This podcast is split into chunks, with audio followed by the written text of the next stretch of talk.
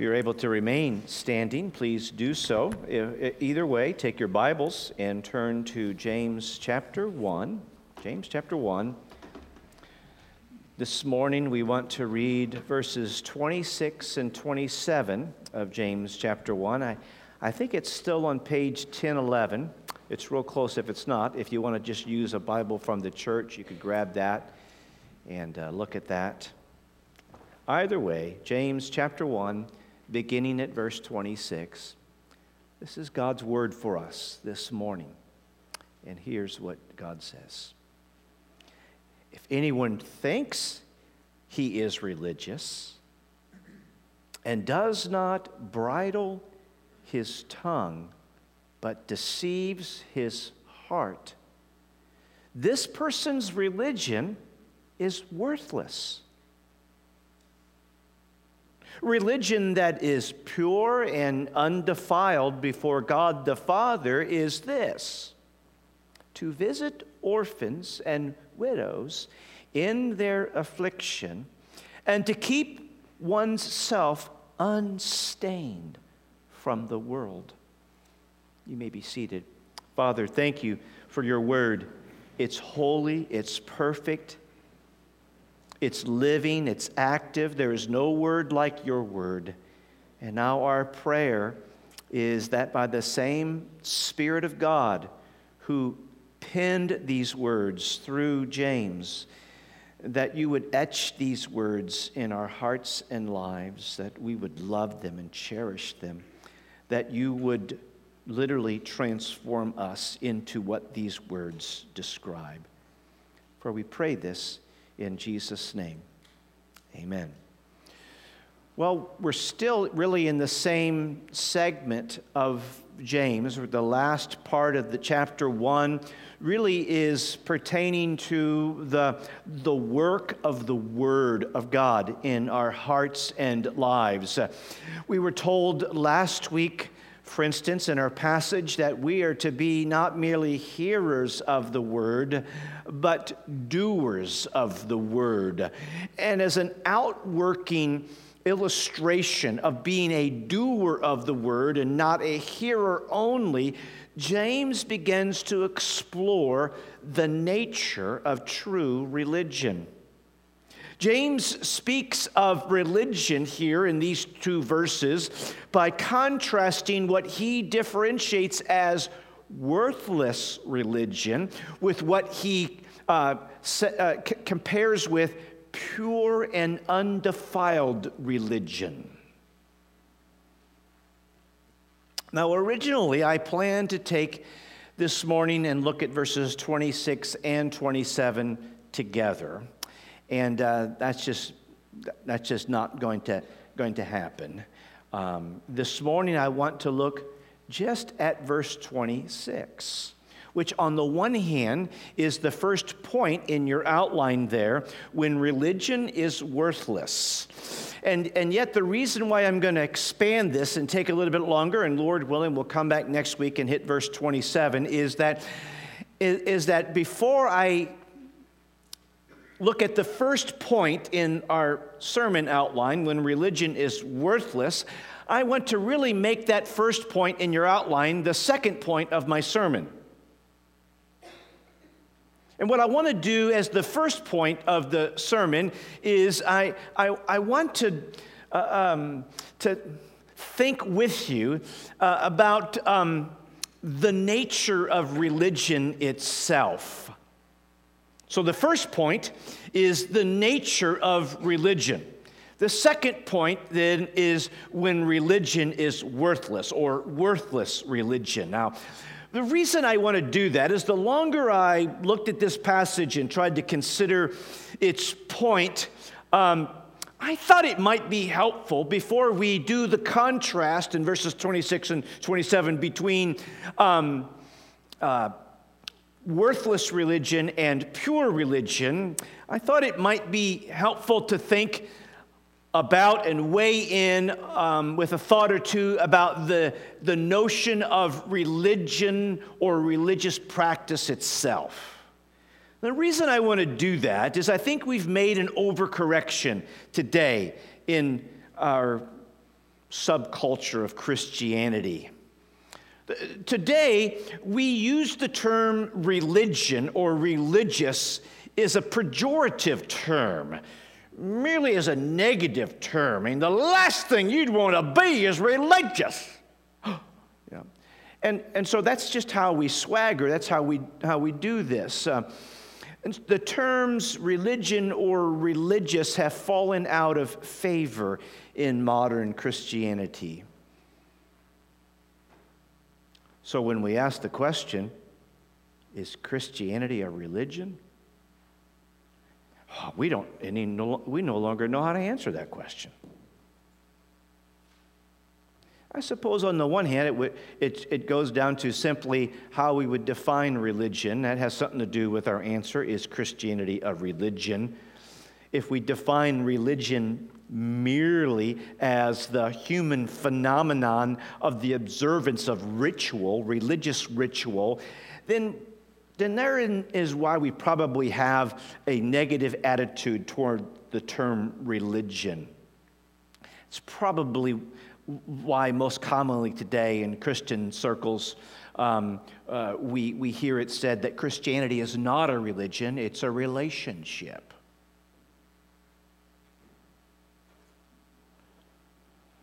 Well, I think we very much should weigh in in a positive way about the fact that Christianity is about relationship. A relationship with the God who made us. A relationship with each other as a part of the family of God through Jesus Christ. You see, relational love is, in fact, at the core of biblical Christianity. First John chapter four, a couple of verses I'll just read to you from there. It says, "Beloved, let us love one another, for love is from God, and whoever loves has been born of God and knows God. In this is love, not that we have loved God, but that he has loved us and sent his Son to be the propitiation for our sins. Beloved, if God so loved us, we ought to love one another. We love because he first loved us. If anyone says, 'I love God,' and yet he hates his brother, he is a liar." So we must affirm relationship, loving relationships, as essential to biblical Christianity. We must elevate relationships way above mere religious rituals or religious practices or religious activities. And I suspect that it is in seeking to elevate relationship over ritual that we, with the best of intentions, subtract and deny and undercut some important aspects of Christianity. In stressing that Christianity is about pers- a personal relationship with God, and it is, we must be careful to not baptize the notion, pun intended, baptize the notion of, of Christianity as relationship with the world's notions of individuality. See, unbeknownst, ironically, we could fly under the banner of Christianity is not a religion but a relationship, and we could do that for worldly motivations. Now, Christianity is, is to be a personal experience. In other words, that is, it is to be truly experienced in our hearts. It, it, it, there's nothing commendable about mere super, well, there's not much commendable about mere superficial Christianity.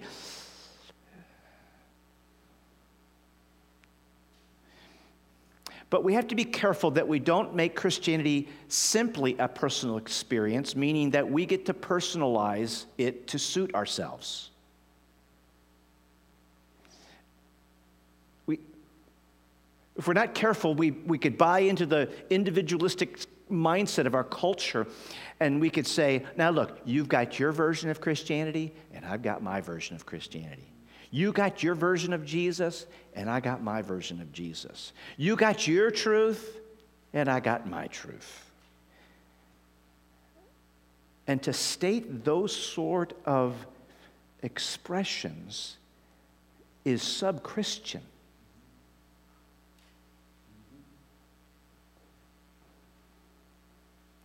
Christianity is, after all, not that customizable. Now, no, get, of course, I could die for a thousand clarifications, but uh, but and it's killing me. But but yes, it it it it gets Christianity does get faithfully worked out in various cultural settings. I I I I get that, but Christianity has some fixed beliefs and doctrines. Christianity has some required moral commands and virtues. Christianity even has some settled rituals and religious practices, such as baptism and the Lord's Supper, as well as the normative patterns and habits of gathering together for praying and for singing and for receiving the preached word. Them, them things, them things are all religious things. Them things are all descriptors, descriptors and, and descriptions of that which is a religion. Well, Christianity does consist of a relationship. It is also a religion. It is a religion in which relationship is at the heart of it. It's a religion, but it's the only true religion.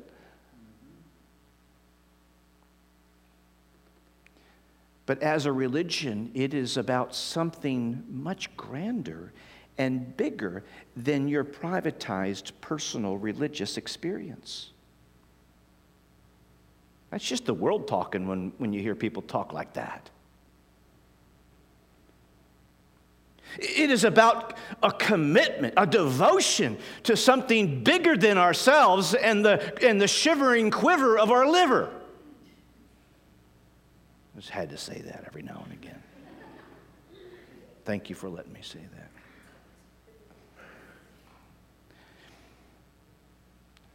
Christianity calls us to identify with a people. We would even be so out of touch with reality to say it even calls us to identify with an institution, that is a local church. It calls us to identify with a people, a gathered people who submit to the doctrines, the morals, and the practices given to us in the Scriptures. At least that's how it got all started in the book of Acts when Peter preached his first sermon, and Carl was talk, was teaching us about that this morning. Um, when people cried out, what should we do? Repent and be baptized.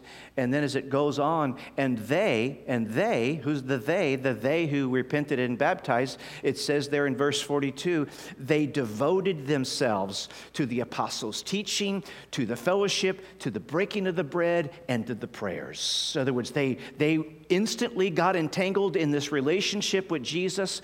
They got entangled with religious practices with each other, committed to religious doctrines with each other. And we'll see as the book of the Acts unfolds, even committed to religious virtues and, and moral orders with each other. So, so James directs us to practice a religion that, that is certainly experientially tied to the person of God, but he he he admonishes us to, for that religion to be pure and undefiled and not worthless. You see, so he's, you see what he's pitting against it, it, it, itself?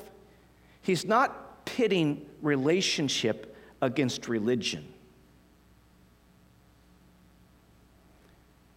He's pitting worthless religion against pure religion. It is not religion per se uh, that we are to loathe. We are to loathe worthless religion. Particularly, particularly uh, the starting place, what gets first in line as to what we would loathe about worthless religion is that we would loathe um, whatever remaining vestiges and commitments uh, there are in our own souls to this worthless religion.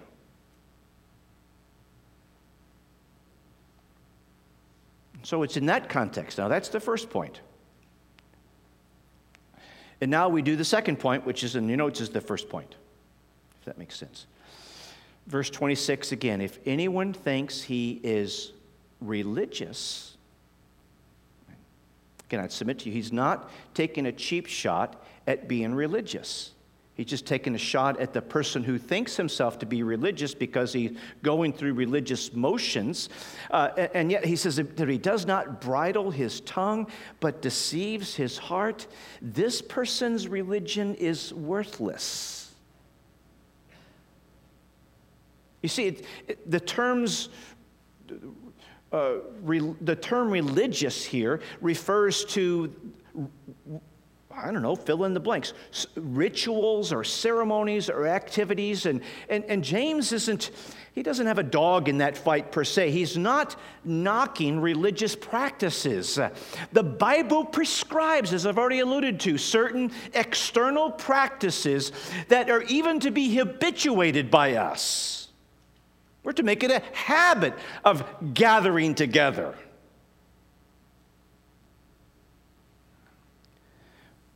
But an important component to the external routines of Christianity. And answering the question, why do we even come to church? I'm glad you asked. Is the impact that religious practices as prescribed in the scriptures are designed to have upon the transformation of our hearts.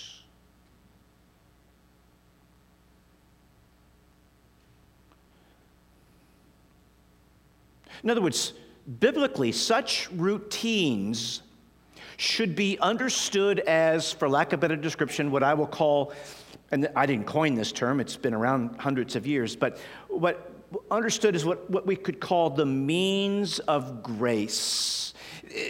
We mean it in this sense, that it is the grace of Christ that our hearts need for true transformation. And yet such transforming grace comes to us through the means that the Bible prescribes by which we might grow in the grace and knowledge of the Lord Jesus Christ. Obedience to such biblically prescribed practices are the, are the, are the things required of us, and as we do them, as we avail ourselves to them, as we put ourselves in the middle of them, they become, by the Spirit of God, the vehicles for more grace, grace to reshape us, grace to transform our hearts.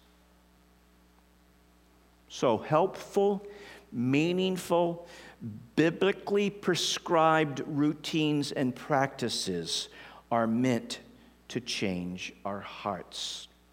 Religious activity, religious ritual, habitually showing up here and praying together and singing together and participating in the preached word and taking in baptisms and uh, uh, participating in the Lord's table. Uh, these are not things to do because, I don't know, we're bored and the football game hasn't started yet. No. These are life-transforming means of grace. It would be completely, the mind of the Bible would go poof, for any of us to say, I really want to grow in Christ likeness, but I don't want to go to church and participate in the routines at church. Poof. Huh? Do you not know how God has ordained these things to be worked out?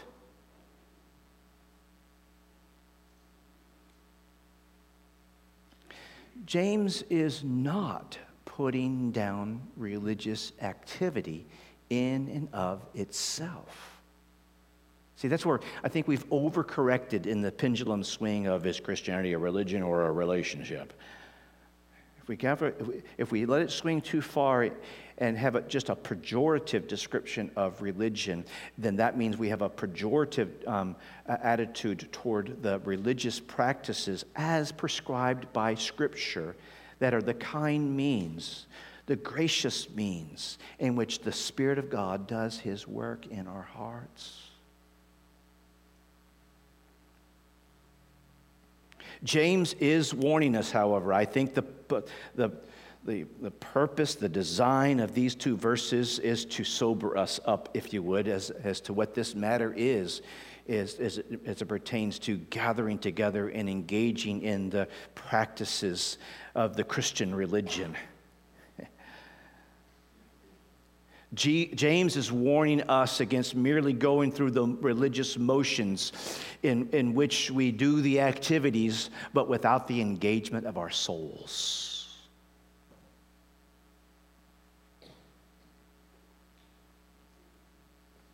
So we would sing, not simply so that our our, our mouths say a thing or two, but we would sing because, well, we can't not but help sing, because these glorious things that we're singing about, this glorious God that we're singing to, has thrilled our hearts. We're captivated by this. We're, we are overjoyed by this. And so we we sing with soul engagement. We, we, we don't have to wait till the right guitar riff, not that I'm opposed to a guitar riff, but we don't have to wait until the right emotional beat of the song ignites our worship, because you know what? In that case, if it takes a certain beat to ignite your worship, then it's not a spiritual affection, it's just a human emotion, which is fine. I like emotions too. But you have to differentiate between the fact that you could be emotionally enthralled about something and not be spiritually affected by something. So we gather and we engage in songs, we engage in prayers, and even though uh, it, it's just maybe one of us who gets up here and says the prayer, that doesn't mean that it's la la uh, doze off time. It, it means that our hearts are saying yes and amen as we resonate with uh, the, the articulation of prayers about God and to God, of petition and praise. In other words, our souls are engaged in that process. You see, James is warning us to, to not simply do religious things without understanding that, that there is a design to these religious things, and that as our hearts might change, as we meet with God and meet with His people and do the things He's ordered us to do.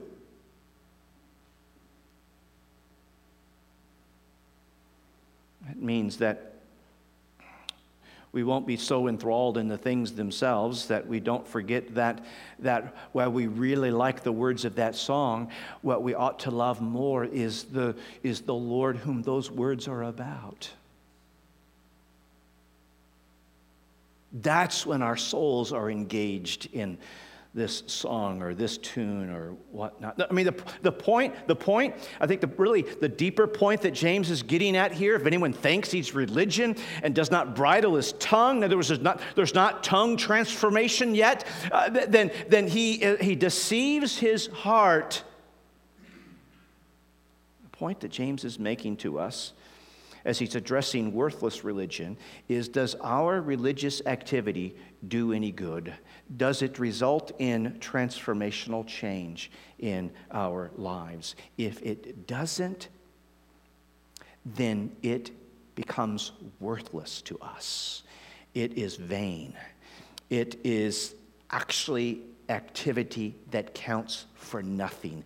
It is actually an exercise, a religious exercise in religious futility.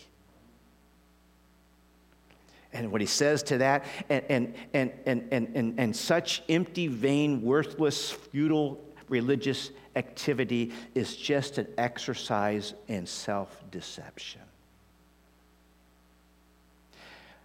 James seems to be concerned about this matter of deception, doesn't he? This is at least the third time, and we're not even out of chapter one yet, that, that he warns us to not be deceived. It, it refers to deception. It, it, it, if any of us are here practicing religious activity with no earnest desire to be morally changed, then you're deceived and your activity is worthless. Isn't James such a nice guy? Just gives you that warm, fuzzy kind of thing going on, doesn't he? No, he just he he's wanting to be honest with us. He's he's he's just like, I don't want to waste my time or your time. I, I, I don't want you to just go through religious ritual and, and, and not understand the real purport of what it's to be about. It is to be about the means by which God would change us and transform us. And to be more specific, and this is where I'll narrow it as James narrows it. James narrows his discussion down to just one example. I, I don't think he's trying to say that, that this is an exhaustive list. There's only one thing on this list that qualifies for worthless religion. The tongue. This is just one example. It's a big example. Hmm. It's a big matter. Our big mouths. Bridling or controlling the tongue. Now, most of us, you know, when we don't, we don't, we don't, we don't know what to make necessarily about the notion of bridling the tongue, especially if you grew up in the suburbs or the city or, or, or whatever. But it's really, he's using a metaphor here, um, and and and the the the, it, the the thing he's trying to think is that is that the the difficulty of controlling our tongue is is as much of a challenge as the matter of trying to rein in a one thousand pound horse in full gallop.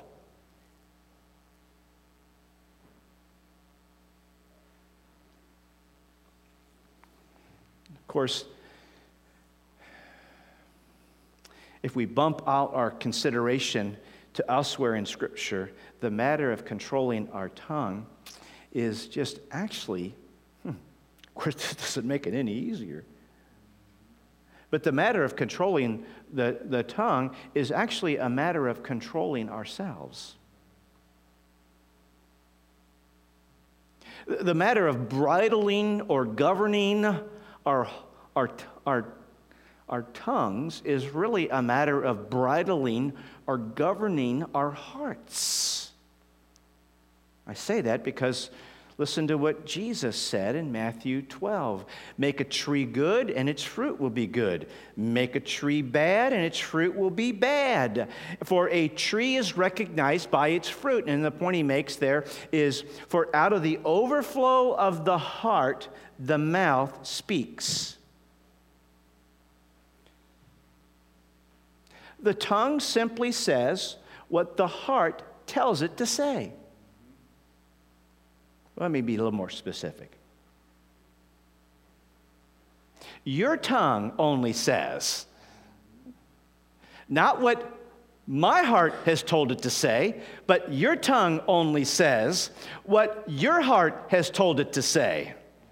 You say, well, Joe, doesn't that cut both ways? No, it doesn't. Yeah. No, it does. In other words, my tongue only says that which you tell it to say. No, my tongue only says not which you tell it to say, but what I tell it to say. So if I want to control my tongue, I, I've, I've got to back up the train, and, I, and I've got to get a handle on how do you control the heart. For the mouth just, yuck. For out of the overflow of the heart, the mouth speaks. The t- it's still alive.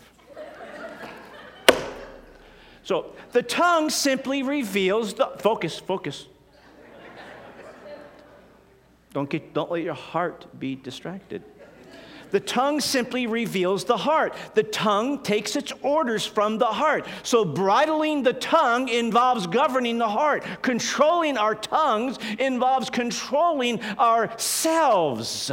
So if the heart uh, if the tongue only says what the heart tells it to say, when the when your mouth or my mouth issues filth and lies and gossip and slander and hateful, hurtful, critical, complaining words, I don't know where that comes from. Oh, yes, you do.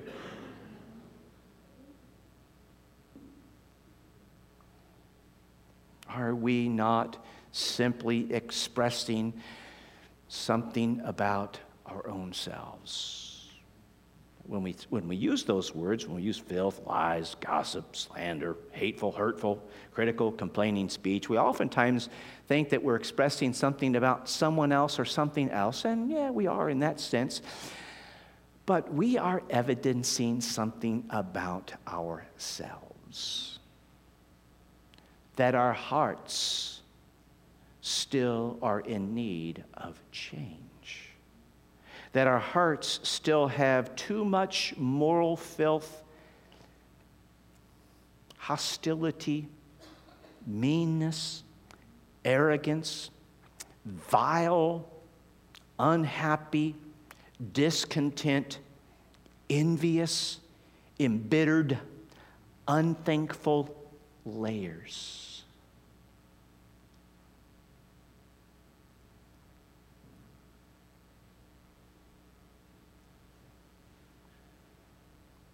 True religion targets the heart. Worthless religion worries about exteriors and never addresses the heart. That's why, to follow into the previous context, true religion is earnest about being a doer of the word. Worthless religion loves to hear me some sermon. And then that's it. We're done. Nothing has to get done. Heart work is needed in, in, in our lives. If we are to engage in the religious activity that the Bible prescribes us to engage in, then we are to do those with an aspiration, an ambition, a desire, a prayer that these activities would be the very means by which Jesus would continue to do the work that he is ongoingly doing, that he has promised to do, that he who began a good work will bring it to completion. He will do that through the means that he has prescribed.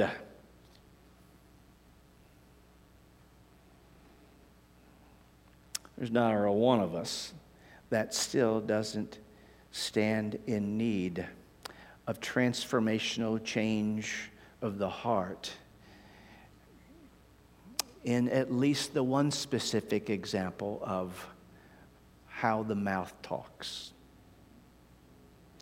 Again, James has already brought this up once before. You ought to be quick to listen, slow to speak, and slow to be angry. He's already talked about the tongue, the mouth, our speech. And and I'm just going to warn you. It's like, I wish Joe would quit talking about that stuff. Well, as long as we're going through James, James ain't done with us yet. This, in other words, this is no small matter. How we talk to and about each other, how we use our mouths, uh, how we characterize our speech. And I've, I've dealt with it mainly as the passage itself has, dealt with it from a negative standpoint. We could also bump that out and say, so instead of filth and lies and gossip and spl- splander, spl- slander, and hateful, hurtful, critical, complaining words. Uh, that certainly the Bible, when it tells us to get rid of some things, it also tells us to cultivate and put on some things. And so, so it's not just simply about bringing it back to zero, but it's also about cultivating these religious practices so that you and I know how to use our mouths in a way that no unwholesome talk comes out of our mouth, but only that which is helpful. Helpful for who? You see, sometimes how we use speech is, you know what, I just got to say this. This is going to make me feel better. That's not the reason you use your mouth. You don't use your mouth to feel better about yourself. You use your mouth to build somebody else up. You say, well, I'm about to say something and ain't going to be building, building up. Then shut up. Or should I not say shut up? Kids, if your parents told you to say, don't say that, then don't say that. So they said, well, why does the preacher get to say that? Because they're not my parents. You know, anyway. Uh, We are to use words to encourage and to build up and to edify and to stimulate people toward love and good deeds. And yet to, to, to leverage our tongues toward those directives requires that we think carefully, not about dissing, dissing, about throwing out religion. I don't know if that's the right word or not, dissing religion altogether, but by understanding that it is these very religious practices that God has kindly ordained for us to engage in. Not that we would be, be ill, uh, have an attitude toward them, but that we'd understand their proper purpose to target our hearts, to transform us. So God, would you meet with me as we show up for church at ten thirty on Sunday morning? Would you meet with me? We're going to sing some songs. We're going to pray some prayers. We're going to we're going to hear the word preached. And once a month, we're going to have the Lord's Supper. And, and as, as occasion fits, we're going to baptize. And, and yet, the Lord, use those things not as just perfunctory religious things that we go through when we don't know why we're doing them, but, but use those things to, to give me grace, to give me aid from your Spirit. We each are in need of tongue transformation, rooted and grounded in heart transformation. Let me close with this. This is, this is why Christianity is a religion, but it's the only true religion, and, and, and that is, then how do we do change? How do we do heart change? How do we do tongue change? Well, we, we do that through the Christian religion in an altogether different way from any other religion. And I mean it like this. In every religion except for biblical Christianity, now there's some sub-Christian versions that are errant as well, but every biblical version of Christianity uh, is, is different from every non-Christian religion. Every non-Christian religion, essential, and sub, some some sub-Christian religions teach this, that in order, in order to get God to love you, you better start making some changes, big boy or girl. That mouth of yours, do you think God loves you with that mouth of yours? And that ain't the half of it. You know why God doesn't like you in that mouth of yours? Because he doesn't like your heart. And so you better start changing that heart. You better start changing that mouth, or God's going to come get you because he don't like you at all. And out of fear, out of dread, then all the religions of the world figure out some hoops to jump through. Uh, I gotta see, I gotta say five Hail Thises, or I, I've got to do these um, daily prayers, or I've got all these religious things that, that are rooted and grounded in a false notion of, of of of how one thinks one might earn God's love or favor, which biblical Christianity sets all of those religions on its head. And it honestly comes to us and says, you know, your mouth is ugly. Your heart is ugly. You say, well, wouldn't that damage our self-esteem? Well, if you just leave it like that, yeah. But we ain't, I'm not done talking yet.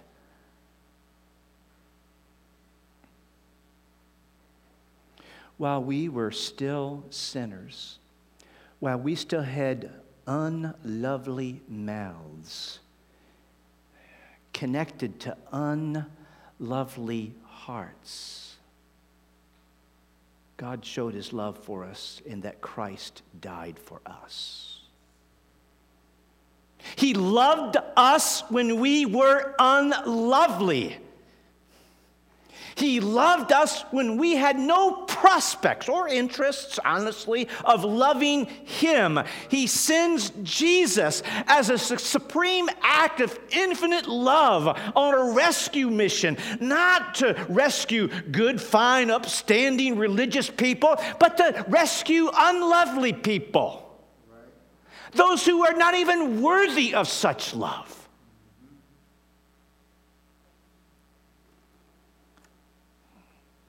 Jesus lays down his life, and there on the cross, he experiences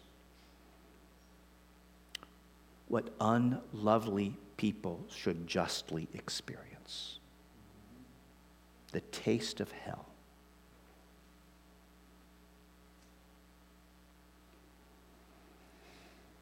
And then by his Spirit, as he raised Jesus from the dead, and as this word of truth is proclaimed, he brings us forth by that word of truth, as he said back in chapter one, verse eighteen. And he joins us to Jesus through faith. And it is this love of God found in Jesus, in which he joins us to Jesus, meaning he loves us as much now as he loved his son Jesus for all eternity. It is this love that changes us. It changes what we love. We are changed by his love. Amen.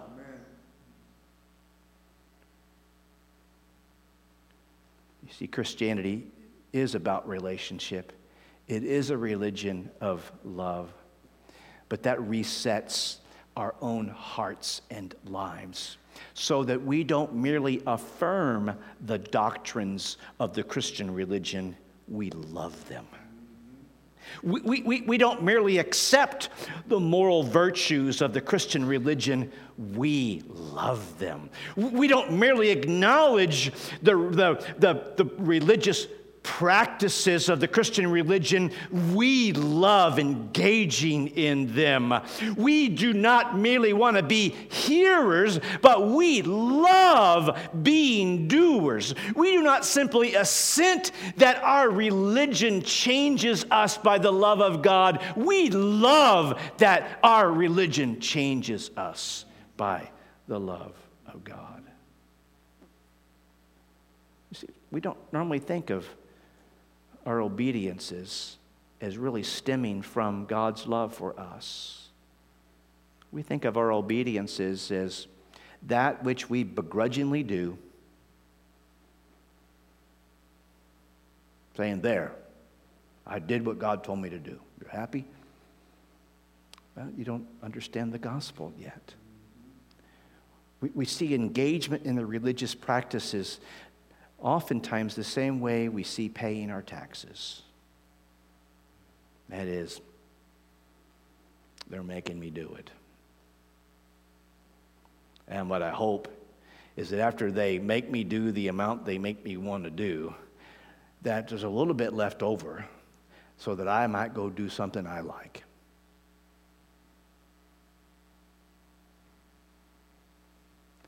We oftentimes look at religious practices the same way. Well, I don't really like doing them, but but I hope there's some time left over that I can go do something I love to do after I'm done doing what I'm obligated to do. Worthless religion. Father, thank you for your word. Thank you for what your word says to us and teaches us. Thank you above everything else about how your word points us to Jesus, the one who lived the life required of us, the one who died in our place, the one whom you've raised, the one whom you now declared to be Lord and Christ, the one whom you now command all people everywhere to repent and trust in Jesus. Oh, Father, may the very presence of Jesus by your Spirit flood into our hearts and lives, and may the first difference that makes is how it alters our loves and our desires, so that in, in doing the things you've ordered us to do, you might change our hearts. You might even change our mouths. For we pray this in Jesus' name.